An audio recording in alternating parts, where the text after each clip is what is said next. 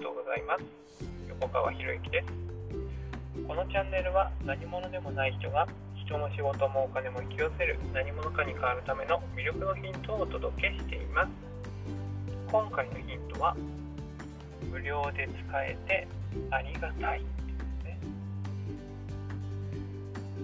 まあ、今朝起きていつものようにね Facebook に筆文字をアップしようと思って Facebook を開いたらなんと世界的な大障害が起こっていたっていうね。まあ朝のね午前8時には解消していていたのでねそんなに影響はなかったんですけどね、まあ、何かこういうねトラブルがあるとなんか文句言う人っているんですよね。でもそれはもちろんねなんかその Facebook に広告とか払っていてその広告が表示されませんとか言うんだったらそれは文句言ってもいいと思うんですけどそもそもね無料で使わせていただいているものなのにそれがちょっとつながらないからって文句を言うのってどうなのってすごい思うんですよね。いや仮に有料だったとしても自分ではそれ作れないわけですよね。提供できないですよね。作れない提供できないからお金を払って使わせてもらってるわけだからお金を払ってるんだから使えるの当然だよねみたいに思うことってないっていうかできないんですよね。で僕が関わる魅力的な方々っていうのはみんなそういう考えを持っているんですよね。使わせてもらっているだけでもありがたいっていう。の境地にいかに立てるか。だって前提がありがたいことなんですよ。前提がありがたいことになってるわけだからたまにねそれは使えないことだってあるありますよね。でもそれを復旧しようと目に見えないところで一生懸命頑張ってくれてる方々がいるということも同時に覚えておかないといけないと思うんですよね。でそこを何て言うのかな。無視するというか見えていない人が結構多いなっていうふうに感じちゃう。でそうやってそのね文句を言う人っていうのは普段の生活の中でも文句をたくさん言ってる人だからあの顔がねあのすごいしかめっ面なんですよね。そういう人に対してねこういうふうに考えることもできるんじゃないって言ってもはあ何言ってんの？って一周されるだけだからそういう人たちに対して直接こう考えた方がいいよなんていうアドバイスはしちゃいけないんですよね。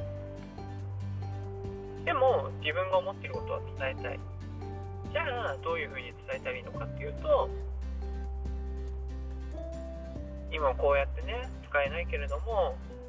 復旧のために一生懸命動いてくれる人たちがいてありがたいなーって独り言を言うんですよね。独り言。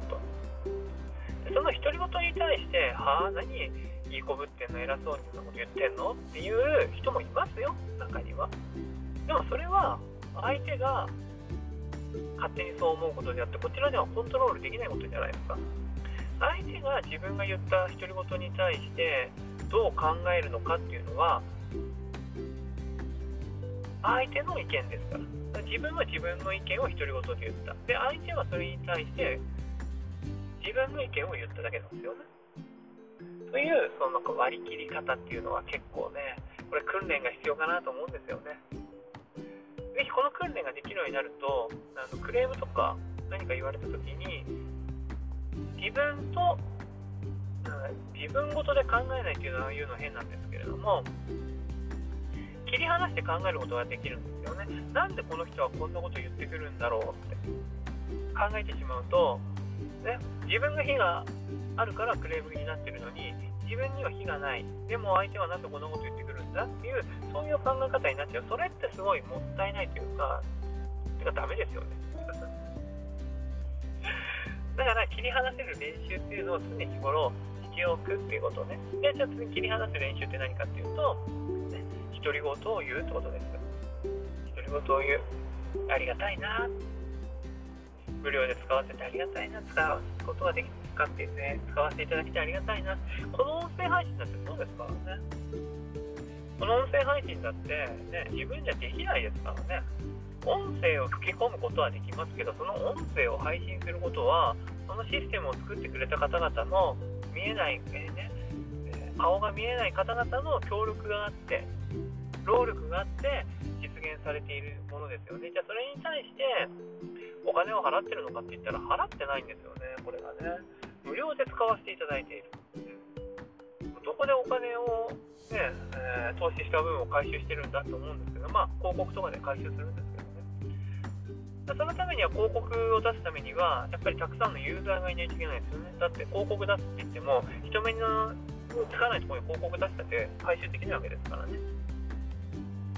そういうふうに、ね、お金の流れっていうものの、ね、あの付け加えて考えるともっといろんなことが見えてくるし、まあ、本当にね今日のテーマなんですけど無料で使わせていただけてありがたいなっていうそのありがたいなっていう気持ちでいろんなものに接すると不思議な現象が起きたりしますので、まあ、ぜひそんなことない不思議な現象ってなんだよ思われるかもしれないですけどそれをぜひですねあこういうことだったんですねっていずれ報告いただけるのを楽しみにお待ちしております、ね、本当ありがたいですね。こうやって音声で配信できるっていうのもね。音声の配信があるからこそね